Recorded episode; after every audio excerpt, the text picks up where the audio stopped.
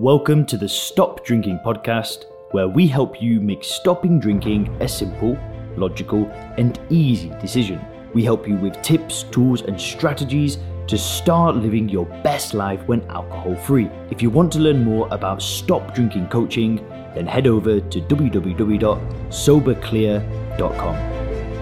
What if I told you that drinking alcohol on a plane is a total and utter scam? What's your initial reaction to that? Well, but it can't be a scam. It's just a glass of champagne when I'm going from one country to another. You know, the beer, the wine, it's all free. I love a drink on a plane. It helps me relax. Well, today in this video, I will explain why it's a scam and what you must do about it. If you don't have the mindset that I'm going to break down for you in this video today, I promise you, flights are going to be a nightmare. So if you are trying to get control of your drinking or you're really trying to just get into a state of mind where you see alcohol for what it is, you must watch this entire video. And just before we get into it, if you want my personal help stopping drinking in the Sober Clear program, where we help people reframe the way that they view alcohol and then we have a community and use coaching calls to really focus on building a great life without alcohol, please click the link in the description and book a call. We can jump on a quick call together and really figure out if the Sober Clear program and reframing alcohol could be a good match for you. If you want more details, go to soberclear.com or if you're ready to book a call, just click the link down below. So let's get back into it. So recently, I've just been over to England. So, for those of you that don't know my story, you know, I drank for the best part of 10 years. Five years ago, I stopped drinking alcohol. I really just got into a state of mind where I saw alcohol as ethanol, as poison, as something that I didn't want to do anymore. I made a decision, and that was five years ago, despite struggling for such a long time. When I stopped drinking alcohol, I ended up booking a one way flight to Chiang Mai in around month three or something like that, because my dream was to have an online business. And with the confidence, you know, I was just feeling really, really awesome. And I felt like I could conquer the world. So, anyway, I got to Chiang Mai. I spent a month there. I spent a month in Bangkok. I went to Bali. I went to Italy. And then I came back to England. That was around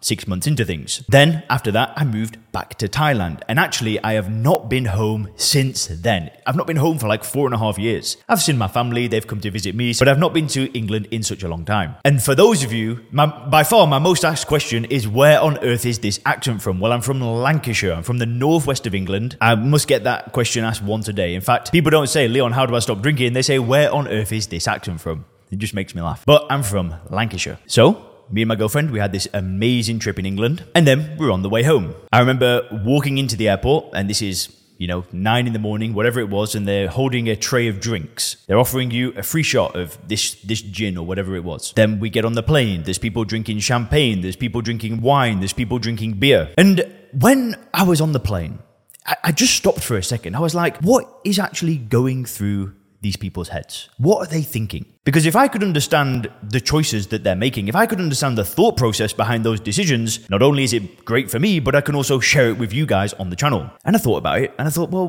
what would have I thought if I was still drinking and I got on a plane? I would have had thoughts like, you know, I need to get my money's worth, right? Like I've paid all this money for this flight. I might as well have these free drinks, right? I might save 20, 30 pounds, 20, 30 dollars of free drinks and yeah, I might as well drink them. Other people might just see the, their neighbor in, in another seat drinking and they think, oh yeah, that's a good idea. Other people might just feel like, well, I'm celebrating. I'm going on holiday because we were going from, from, uh, from Manchester to Dubai.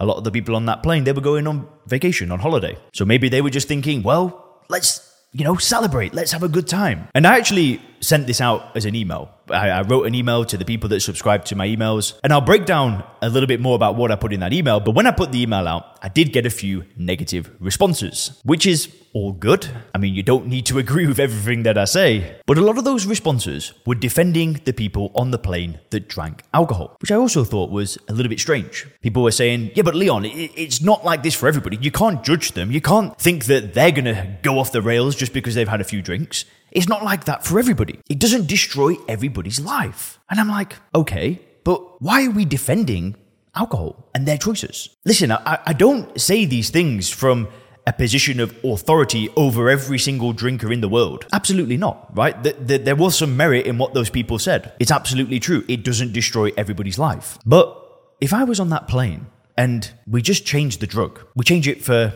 crack or painkillers, and everybody was having just one painkiller instead of taking 10 throughout the day, would I have got emails back saying, yeah, but Leon, you know, not everybody gets out of control with painkillers. Some people like the odd painkiller. Some people like the odd toot on a crack pipe. Do you think I'd have received those emails? Of course not. People would have done nothing but agree with what I had to say. But with alcohol, it's like in this different category. But I want to break down how I view things. I want to break down my mindset to help you because I've not drank for five years. I have no desire to drink. I'll never drink again because I see alcohol the way that it is. See, Every single one of those drinkers that drank alcohol on that plane that day gained nothing. Even if life doesn't crumble apart, even if they have just two drinks on the plane and they don't drink again for another week, guess what those drinks gave them? Nothing. How can putting a poison in your body, how can putting ethanol in your body add anything to your life? And I will never change my mind about this. So even when I see somebody have just one or two drinks, I don't feel like I want to be part of it. To me, if you're defending somebody else that drinks alcohol, there can almost be a small flaw in your own mindset. Sure, you know what? You don't need to judge them, you don't need to criticize them, you don't need to upset them, but you need to know in your head that what they're doing is not normal. It's not normal to drink any amount of ethanol. And listen, hey, do you know what? Maybe this is a bit toxic. Maybe my mindset is too black and white. Maybe there is a middle gray ground. But I don't care. I'm not trying to mess around. I'm not trying to change how I see alcohol and make it in a better light because there's nothing good about it. But I'm trying to show you how I view alcohol, right? I'm trying to show you the state of mind that I'm in when I think about alcohol. And yeah, do you know what? It's extreme, but that's what's required. You need to have such a strong worldview that can never be penetrated. There is nothing admirable about drinking a small amount of ethanol. And if you ask me, if you feel the need to go and defend normal drinkers, people that drink a few drinks, and you still see an ounce of glamour or admiration in those people, then I'm, I'm not trying to say that you're going to relapse, right? I, I don't want to say that. I don't want to be negative towards you. But to me, there's still work that you need to do. Because despite glass of champagne, glass of wine being free on a plane, it isn't free at all. Number one, you gain nothing. But number two, it will cost you. It'll cost you your health, it'll cost you your relationships, it can cost you your clarity, it's going to cost you your happiness, it could cost you $200,000 over the course of a lifetime, if not far more. And for some people, can cost them their life. Why are we defending this? Thanks for checking out the Stop Drinking podcast by Sober Clear. If you want to learn more about how we work with people to help them stop drinking effortlessly, then make sure to visit www.soberclear.com com.